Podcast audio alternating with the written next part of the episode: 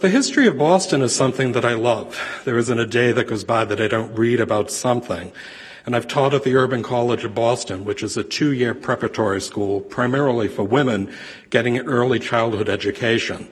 In some ways, it's something that I love to do. And though many of them tell me that they're taking this humanities course because, quote, they love history, unquote, I realize it's actually the three points that they need for their humanities degree. History should be fun, and in a lot of ways, this book is something in a lot of ways that not only I hope you will have fun, but be assured I had a lot of fun. Boston has a lot of losts, and there are things that are very familiar to each one of us. I give you a series here, the old feather store. You may not realize, but the building was actually adjacent to Faneuil Hall, seen on the right hand side. Built in 1680, it was demolished in 1860. Already it had become antiquarian. But when it was demolished, in a lot of ways, it was built for the rising aspect of the commercial base of that area. But it was demolished because of the street widening.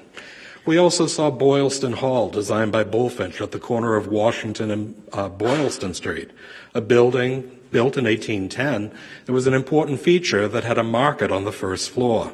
Directly above was Boylston Hall. It was used for a variety of purposes, among them the practicing of the Handel and Haydn. But when it was demolished in 1888, it was actually replaced by a much larger, grander building. We'd also see in some ways what was to become transportation, Park Square, with the Boston and Providence Depot. And when this was constructed, it connected Boston and Providence. It was a major railroad. And the building itself, though it was actually abandoned in 1910, would later be replaced in 1927 with the Statler building. We realized in some ways that eventually even the Park Square Hotel would actually be here. But in a lot of ways, we begin to realize that each one of these buildings, including the Prison Point Bridge, would actually be something that people realize a part of our history. The prison here in Charlestown was actually adjacent to what was basically the bridge that I just mentioned, Prison Point Bridge. We hear it every morning when we hear about the traffic tie-ups in Boston. But we have to realize in some ways that this was a major feature. And in the 1850s, the thousands of prisoners were actually kept here until the 1960s when it was demolished and people moved to both Walpole and Concord. But each of these buildings, in some ways, is an important way to realize that even places like the Boston Opera House were in a major feature. This building, which was on Huntington Avenue, just adjacent to what is today's Symphony Hall, is a great example of not only a place that we see culture in Boston, but Wheelwright and Haven created a magnificent structure. We also see, as sometimes, if you're as old as I am, the old registry of motor vehicles when it was on Nashua Street.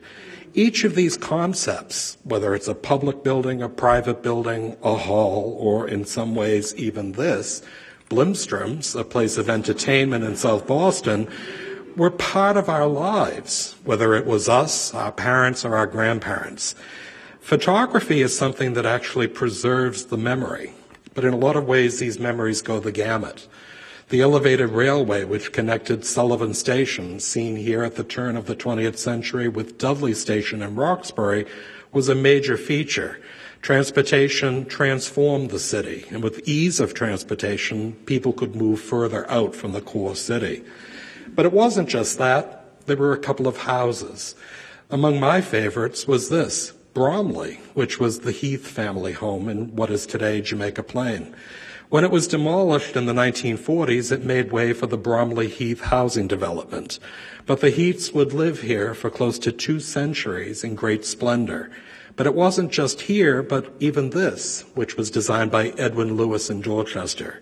Frank Young, a very important man in the kerosene trade in South Boston, had Edwin Lewis, a very well-known architect, design his family home at the crest of Ashmont Street in Dorchester. In a lot of ways, this is a book that actually chronicles Boston. And in ways, we realize in some aspects, Boston in the 19th century would see tremendous changes.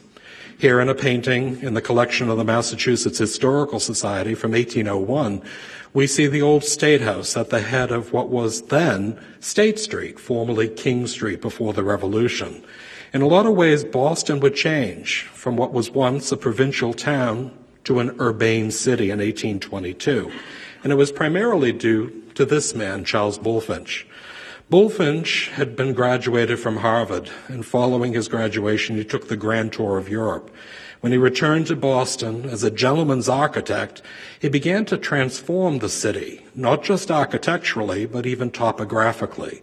And in the 19th century, had to realize that Boston, which was an 800 acre peninsula projecting from Roxbury with what was called the Neck, would actually be an area that would be infilled, not just in the Dock Square area, but the cutting down of Beacon Hill to create the flat of Beacon Hill. In a lot of ways, this was a man who transformed the city. Bulfinch's great claim to fame was the Tontine Crescent. And seen here in a photograph of about 1850, it was among the most fashionable places to reside in Boston. When it was started in the 1790s, this was supposed to be a connected grouping of row houses. It was the first row houses in all of New England. Bulfinch was interpreting the Bath Crescent, and in the very center of what were 16 row houses, he had a pavilion. And the pavilion on the second floor had the Library Society, which would eventually merge with the Boston Athenaeum. And the third floor was the headquarters of the Massachusetts Historical Society. On the ground floor was an archway that led through to Summer Street. And today, that is perpetuated in the name of Arch Street. Well, Bulfinch, in a lot of ways, was someone who looked at these buildings as an important feature. But the Tontine Crescent, that had among the wealthiest and most fashionable Bostonians in the early 19th century, would also have not just the Federal Street Theater, but it would also have what was the first place of worship for Roman Catholics in Boston. Initially, the Church of the Holy Cross and later the Cathedral, this was an important feature to realize that in the 19th century, it wasn't just architecture and topography that was changing, but it was the aspect of embracing new people living in the city. In some ways, Bulfinch would look at the Hancock House that stood on what is today the crest of Beacon Hill. Since 1737, the Hancock family had lived in great splendor one of the only houses on what was then the farm of Beacon Hill. But the building itself would later be demolished in 1863 and would actually lead many Bostonians to seek the preservation of historical landmarks. But the idea was Bulfinch would transform this area into what became a federal neighborhood and in some ways, looking from the steps of the Massachusetts State House, we see on the corner the Amory Ticknor House and, of course, the Union Club, but a grouping of eight row houses that were built on Park Street. The whole concept of Bulfinch is incredible. And from 1793 until he left in 1819 to actually complete the Capitol in Washington, D.C., Bulfinch transformed Boston. And in some ways, these buildings are testimony to the great aspect of neoclassicism. But one of the things Bulfinch also did, as I mentioned, was topographical changes. And though he did not create Pemberton Square, seen here in a photograph of the 1860s, his concept of what basically became Louisburg Square and Pemberton Square would be the prototype of the squares of the south end of Boston in the 19th century. In this instance, Bulfinch himself was someone who interpreted neoclassicism in Europe and brought it to Boston and interpreted it here as federal architecture. In a lot of ways, it wasn't just Bulfinch, but in the 1840s and 50s, Boston's downtown district, which had once been a great place of fashionable resort, had now begun to change. Trinity Church, an old Episcopal church that was on Summer Street, now the site of what is the Filene's department store, was a place that was built in some ways for a neighborhood church. But by the 1850s, most of this neighborhood had begun to turn to commercialism. And in a lot of ways, the downtown district would even see this building, designed by Gridley J. Fox Bryant, on the site of the old Tontine Crescent. Demolished in 1858, Bulfinch's Crescent was no longer a fashionable place of resort. And Bryant built, in this instance, granite facaded commercial structures with shops on the ground floor and offices above. It transformed the entire downtown district. But surprisingly, all of it was swept away in the Great Boston Fire of 1872. The whole concept here was that in some ways the downtown district was something that was rebuilt, thanks to George Clough, who was to become the first city architect of the city of Boston.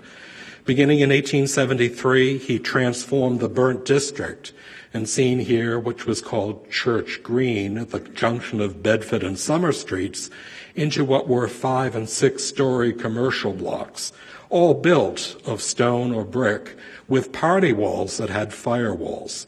In some ways, Clough was someone who actually transformed the city and ensured that its growth was something that would preserve not just the buildings, but protect the public. In some ways, Boston, seen here in the period of the 1850s, had seen tremendous changes already.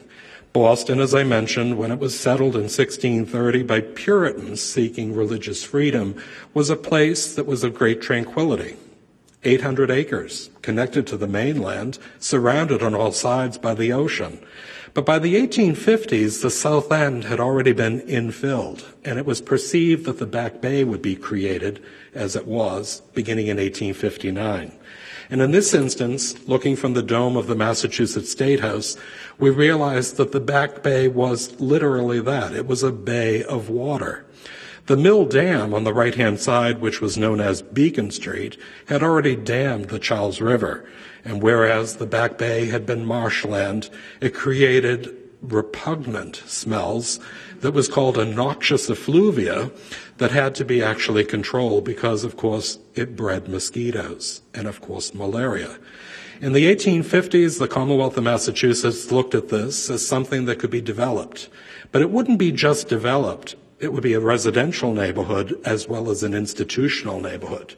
And seen here on Commonwealth Avenue at the junction of Dartmouth Street, the Back Bay beginning in 1859 and continuing until about 1888 when most of the Back Bay was filled as a neighborhood that was created from man-made land.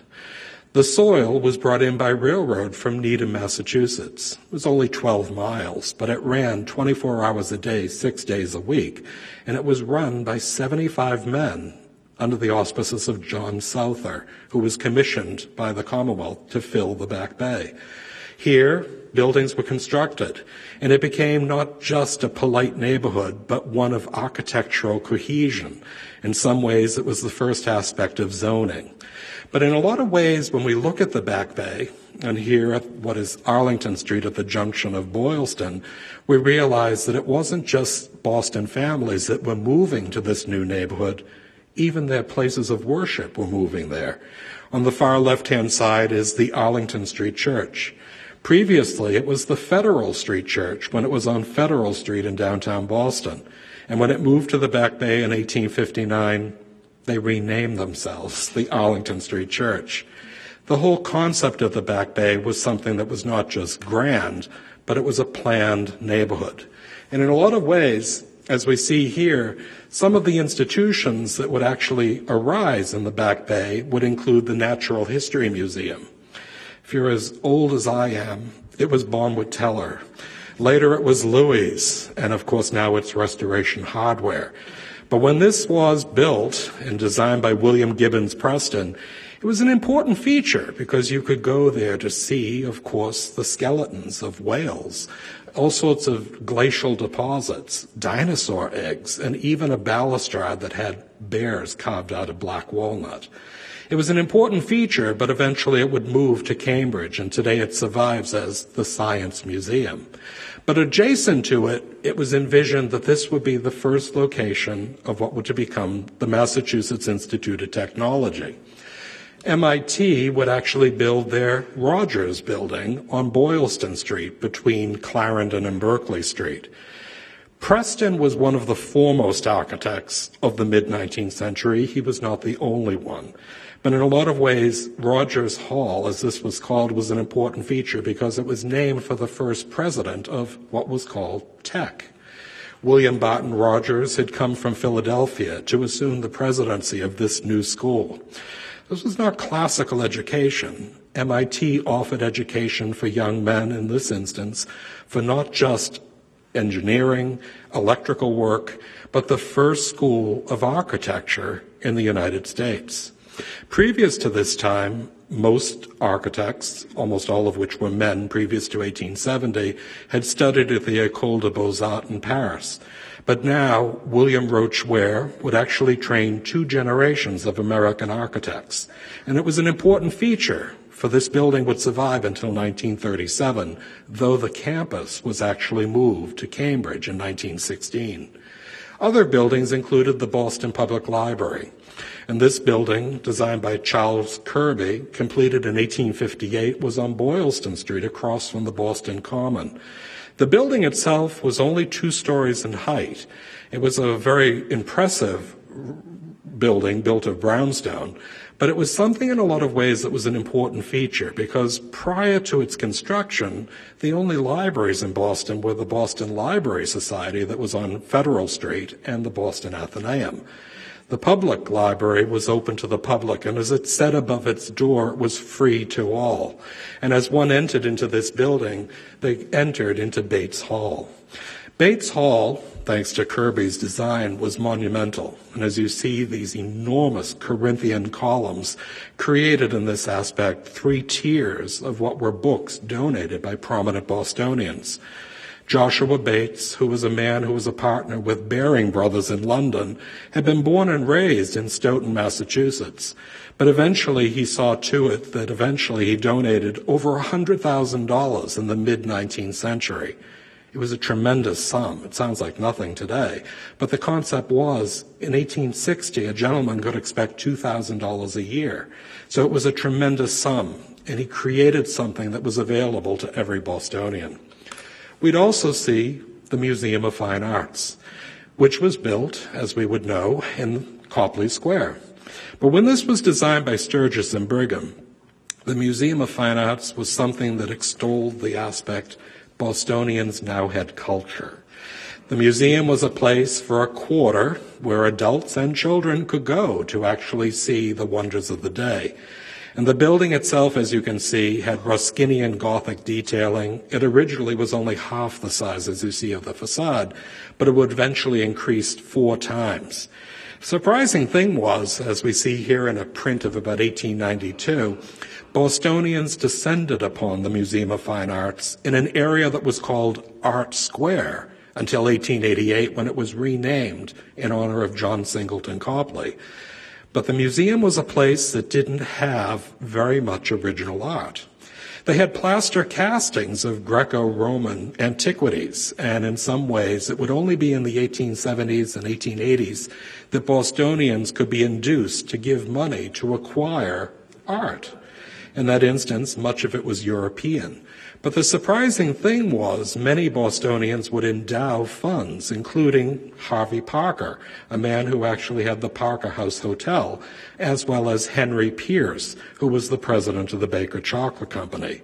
And though Parker only gave $100,000 to acquire art, Henry Pierce gave a million dollars. These Bostonians saw this as a place where all people of all walks of life could enjoy art and in some ways it was an important feature. But adjacent to that was the Coliseum, granted another form of entertainment. This building is now on the site of Copley Place. Originally built after the Civil War, it was thought that music could heal the wounds of the Union after the Civil War. And during this period of time, many Boston businessmen would put up money to create a musical festival, among them Eben Jordan of Jordan Marsh and Company. This building was cavernous, called a shed, that could actually seat 100,000 people. And seen here on the interior, it was a place where musical performances were done evenings and weekends for over a two year period. One of the things they performed was the Anvil Chorus, where a hundred volunteer firefighters of the Boston area were invited to ring their hammers on their anvils. I can imagine the noise, but I can also imagine how many people participated. And seen here, though the audience is not in attendance, we began to realize in some ways what this building represented. There were also places in the neighborhoods, and one of the things that I tried in a very big way was to include almost every neighborhood of the city of Boston. And though many people talk about the history of Boston, many people dwell on the downtown, Beacon Hill, Back Bay. In some ways, South Boston, Dorchester, Hyde Park, Roxbury, Charlestown, Brighton are all parts of the city, but they're neighborhoods. And in some ways, in this book, this of South Boston was an important feature, I thought. This was the old Mount Washington Hotel. It was built at the crest of what was actually East Broadway. It was a building that had over 100 suites, all four sides of which overlooked the ocean. And when it was constructed, it was thought that South Boston, which originally was a part of Dorchester and was later annexed to Boston in 1804, would be the new fashionable place of resort. It would take close to 150 years for that to happen. But in this instance, South Boston was a place that we saw being developed with commercial aspects on the edges of the ocean. But the building itself failed as a hotel, and eventually it became the Perkins School for the Blind.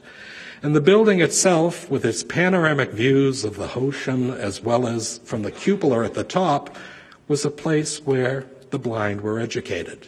And seen here, Dr. Howe was someone who not only used the Braille technique, but would be so successful that the Perkins would eventually leave this building in 1912 to move to a larger campus on the edge of Watertown.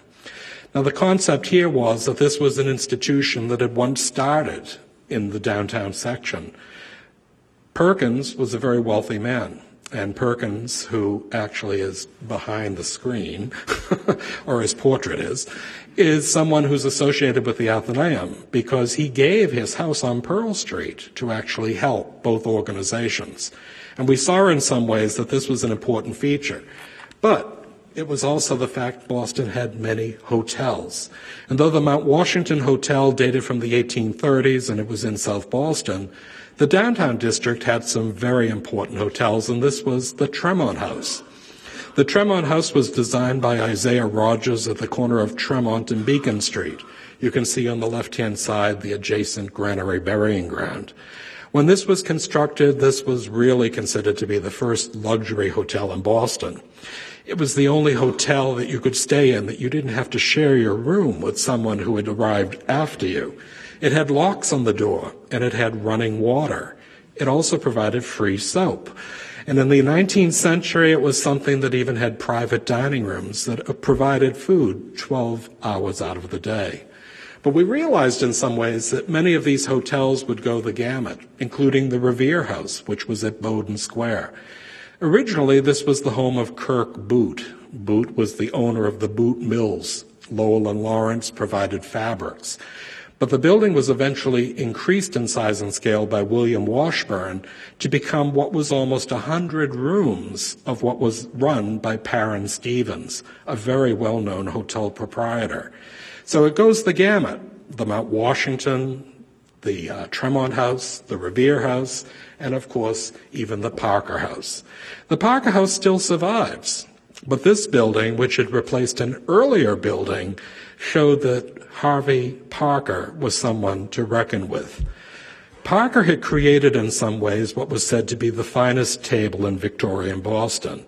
It was also a strategic location at the corner of Tremont and School Street. And when this was built, in many ways it had not just comfortable rooms and suites, but it also had, in some ways, something that he wanted, which was the finest cuisine in the city. And Harvey Parker, seen here in an etching of about 1872, was someone who not only provided a wonderful table for diners, but also in some ways would create the Parker House roll and the Boston cream pie. And though the hotel survives today in a much different form, and of course a much grander and larger hotel, his name is something that has become part of Boston's history. There was also the Hotel Brunswick, which was at the corner of what is today Boylston and Clarendon Street. And when this was designed by Sturgis and Brigham and completed in 1874, it was not just a fashionable hotel, which had places such as the Venetian Room, which was with Murano chandeliers from Venice, but it was a place that had, in some ways, the best concept of location. It was within walking distance of the public garden and, of course, Art Square, which became Copley Square. By the 1950s, though this building had once been a very fashionable hotel, had now become graduate student housing for Harvard University. Harvard bought this and would rent out three room studios to basically all of their married graduates, and it would survive until it was demolished in 1957. We also realized it wasn't just what I call transient hotels, somewhere you would actually stay for a set period of time, but they were residential hotels. And the Hotel Pelham, seen here at the corner of what is today Boylston and Tremont Street, was in this instance the first French flat hotel in Boston. The building, when it was completed, was not just fashionable, but you lived on one floor. Now realize the Back Bay in the 19th century show that many families opted for living in five or six story row houses. This was a building where not only you could live comfortably, but there was a dining room on the first floor, a library, and your servants could live in the attic. Very convenient. But the building itself was adjacent to Tremont Street, and only 12 years after it was completed, it had to be moved 18 feet to the west. And during that period, Nathaniel Bradley, a very well known Boston architect and basically an engineering feat, moved it over a period of 12 hours, inch by inch, and the building survived until it was demolished in 1916. And today, of course, this area is the Little Building. We also saw the Warren, which was in Roxbury at the junction of what is today Warren Street on the left and St. James Street on the right. And this was a building that had 60 apartments for many families. These were typical of the Victorian houses that were being built in the period of 1860 to 1900 that were just not, in some ways, a residence. These were apartments that many people looked at as something that you might live when you were recently married or nearly dead. and the concept here was with hotels having, in this instance, apartments, but also restaurants and services on the ground floor, it was convenient and it was only a short distance from Dudley Street Station. We also see in some ways the elevated railway, as I mentioned earlier. This is Dudley Street Station. When it was completed at the turn of the 20th century, it revolutionized Boston's transportation. In the 19th century, we saw, of course, streetcars that would actually crisscross the city, allowing you to actually go from one place to the other. Eventually, there were so many of them, the traffic tie ups were incredible, especially in the downtown district. The elevated railway was something that could actually meet a timeline. And if you actually elevated the railroad bed above the street, there was no impeding of the train moving. And in this way, Dudley Street Station to downtown Boston was 12 minutes. It was convenient, it was safe, and it was also a great investment. And many Bostonians looked at it as a great place to actually trans. But it's also the fact it was very polite. And of course, the MBTA always admonished their patrons no spitting, please. Something that the politeness has been lost in our day and age. We also saw transportation that included the ferries from Boston to East Boston. And beginning in the 1830s, a man by the name of William Sumner, for whom the Sumner Tunnel is named, created in some ways a new neighborhood. He inherited much of Noddle's Island through his mother's family and eventually developed it, both as a residential neighborhood as well as a commercial one along the ocean. Here, many ferries would connect Bostonians to East Boston, and for a penny, one could take a 10 minute ride across the Atlantic Ocean. And in this way, it was something that was important because it would eventually lead to the narrow gauge railroad. The ferries, and there were three different lines that would actually run in the 19th and early 20th century, brought people, not just residents that lived there, but also many Bostonians going to Revere Beach on the weekends. And here, a group of people on this ferry would eventually meet the narrow gauge, or what is today called the Blue Line, that would eventually take them on to Revere Beach, which was a grand afternoon.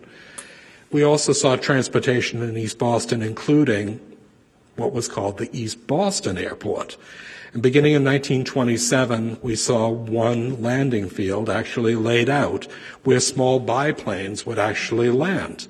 This was the original administration building, which I love because it has a small model of a biplane on top of the building. But we would eventually see these biplanes as something that were used for passenger transportation. And of course, not only Amelia Earhart, but Charles Lindbergh would lo- land at East Boston Airport. And by 1945, it was renamed Logan Airport. Logan was an interesting character. He was a colonel during the Spanish American War, and he would later become a Chief Justice of the South Boston Municipal Court. I've always wondered who did he know to get the name Logan International Airport? But the instance was, it is something that each one of us know as transportation. And seen here, maybe you're as old as I am and you can remember actually alighting from the planes on the tarmac rather than taking it directly to the landing station. We also saw entertainment. And entertainment in Lost Boston is something that's a lot of fun. Seen here on Washington Street in the downtown district, we realized that this was the place, not just for plays and movies, but in this way, all sorts of different things that lit up in the evening and gave great color.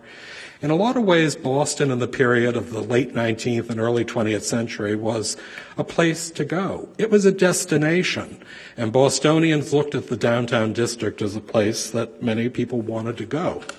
But seen here, it included all sorts of things, including Braves Field. Now, Braves Field was an important feature. It replaced the old Allston Golf Club, if you can imagine a golf club in Allston. It was on what is today Columbia Road, uh, Columbia Road, Commonwealth Avenue, but the building itself was an important feature because Boston had two baseball teams at that time. So this was something what was basically not only enjoyable, but it was a destination with thousands of people on the weekends taking the trolley from downtown Boston. There was also the Head House in South Boston, a building that was designed by Edmund March Wheelwright, who at the time was the city architect for the city of Boston. He built this in 1894, it was a copy of a building that was built for the Columbian Exhibition in Chicago. And the idea was that this was a place that not only you could have dinner or lunch or ice cream, but it had bathing uh, buildings in the back. It was a place in South Boston's Marine Park that was developed at the latter part of the 19th century as an attraction.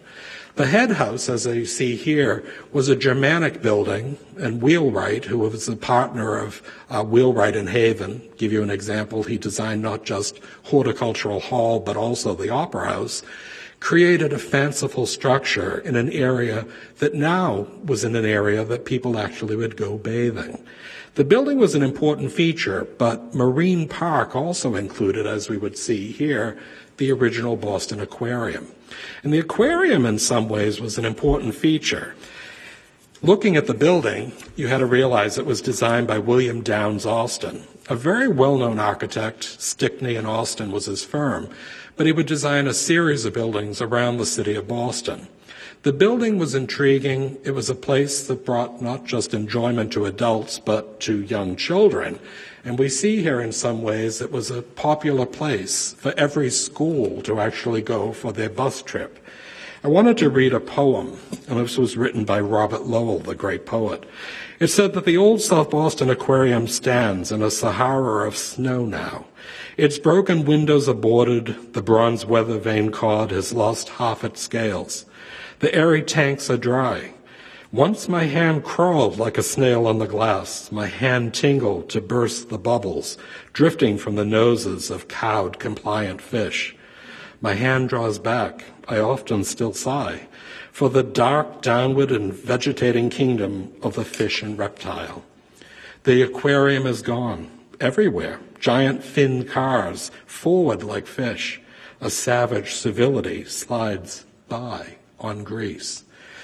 The aquarium was closed in 1954 and it wouldn't be demolished until 1961. And of course, today we have an aquarium in downtown Boston, but there was a charm to this building that in some instances we realized evaded many Bostonians when it was demolished. We'd also see the Elephant House at Franklin Park. Franklin Park Zoo was a great resort in the early 20th century, but the Elephant House was a beautiful structure. It was also designed by William Downes Austin. It was completed in 1912, and of course, if you look at the building above the front entrance, it was a three-dimensional elephant head. And there were four of them, one on each of the four sides. It wasn't just a place that one went to see African and Indian elephants, but if you were lucky enough, you'd see Waddy, the elephant, actually having his manicure once a month. In a lot of ways, Lost Boston is something that maybe we've lost, but we can remember. I too remember, of course, the building, but the concept was by the early 1970s, with lack of maintenance, it was demolished. In some ways, entertainment also included the Readville Trotting Park. In Readville, which is a neighborhood of Hyde Park, you have to realize that Hyde Park was an independent town until 1912 when it was annexed to Boston, that this was a trotting park where men would race their horses on one-seated sulkies. The building, as you can see here, was a structure that had a triumphal arch. But as you entered, it had not only grandstands, but seating for close to 10,000 people. People would take the train from downtown Boston, and that was the Boston and Providence, and there was a Readville depot. And here they would watch men race their horses. During the early part of the 20th century, there were a series of driving clubs in and around Boston. There wasn't just Readville, but there was Mystic Park in Medford and the Dorchester Gentlemen's Driving Club, of which my own grandfather belonged and raced in these races. It was something that became popular. But by the 1930s, the horses were replaced by automobiles, and the Readville Trotting Park became the Readville Racetrack. And it would survive until the 1950s, and eventually we saw it as the Stop and Shop warehouse. And of course, Scollay Square. Scollay Square, in a lot of ways, is something that has gone down in history as a place that was always something doing. I can vaguely remember this when my maternal grandfather would take me on his walks of downtown Boston. I can only remember really the dust as the area was completely obliterated in the late 50s and early 60s. But Scollay Square had always been a junction named for William Scollay, a well-known Bostonian.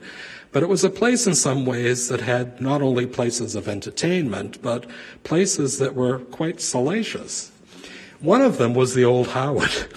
And the old Howard had started off in life as a place of worship, a different kind of worship.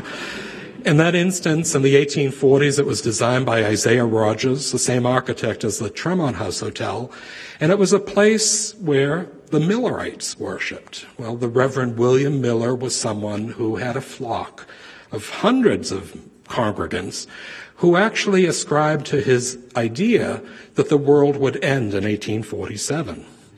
And they waited for the day when they would ascend into heaven, hopefully. As they sold all of their earthly possessions, their property, their real estate, and distributed what cash they had, they waited in the church. They waited in the church. They waited in the church. And after two days, they began to drift away. And eventually, the Millerite church was no more. It became the Old Howard. And the Old Howard in that period was a place of entertainment from everything from Hamlet and mini operettas, as well as dancing dogs and all sorts of different things that people could enjoy. But in a lot of ways, the Old Howard was a place in the 20th century that titillated as well as entertained. And we would go the gamut from Sally Rand, and you have to admit it's quite an elegant picture of not only a woman who would entertain the young men, mostly from Harvard and visiting sailors, but also the more comely Ann Corio. In a lot of ways, these were women that actually entertained hundreds of people. But the surprising thing was, though, of course, Ann Corio would make John Fitzgerald Kennedy an honorary member of her fan, he made her an honorary member of the 1937 class at Harvard. in some ways, it was an important feature. And looking here in the 1950s, of course, the old Howard was a place not just of resort, but every man who went was entertained, if not titillated. It was closed by the New England Watch and Ward Society. We can thank them for a lot of things. And it laid vacant for many years. And in 1961, it burnt as thousands of men actually lamented its loss. This was actually a ditty written by a man named Frank Hatch. It said, Boston has two Athenaeums, both on Beacon Hill. One is for scholars with books by the score, the other for lads who seek life in the roar. The Boston Athenaeum's lights are bright, but the Howard Athenaeum's locked up tight. Some purist got himself a jurist and slapped a padlock on the door. Some coward closed the old Howard. And when in 1961 it ceased to exist, it's still come down to us in our memories. In a lot of ways, looking at it, it also included such things as even when Boston Common was dredged up as a victory garden during World War II. And if you look at this gentleman driving a horse with a plow, he's extremely well dressed. But Boston Common saw in that instance many people participating in the war effort and growing vegetables, herbs, and even flowers during this 1941 to 1945 period was an important feature. It supplemented, of course, vegetables. But we also saw the Massachusetts State House participating in the World War II effort. You're all too young to remember, but there was a scrap drive for metal in the 1940s. Leverett Saltonstall, who served as the governor of the Commonwealth of Massachusetts, decided to participate. He didn't decide to just collect tin cans and scrap metal. He gave away the fences that surrounded the Massachusetts State House. And during the period of 1941, with a blowtorch in one hand and goggles in the other, he started the demolition of the fences.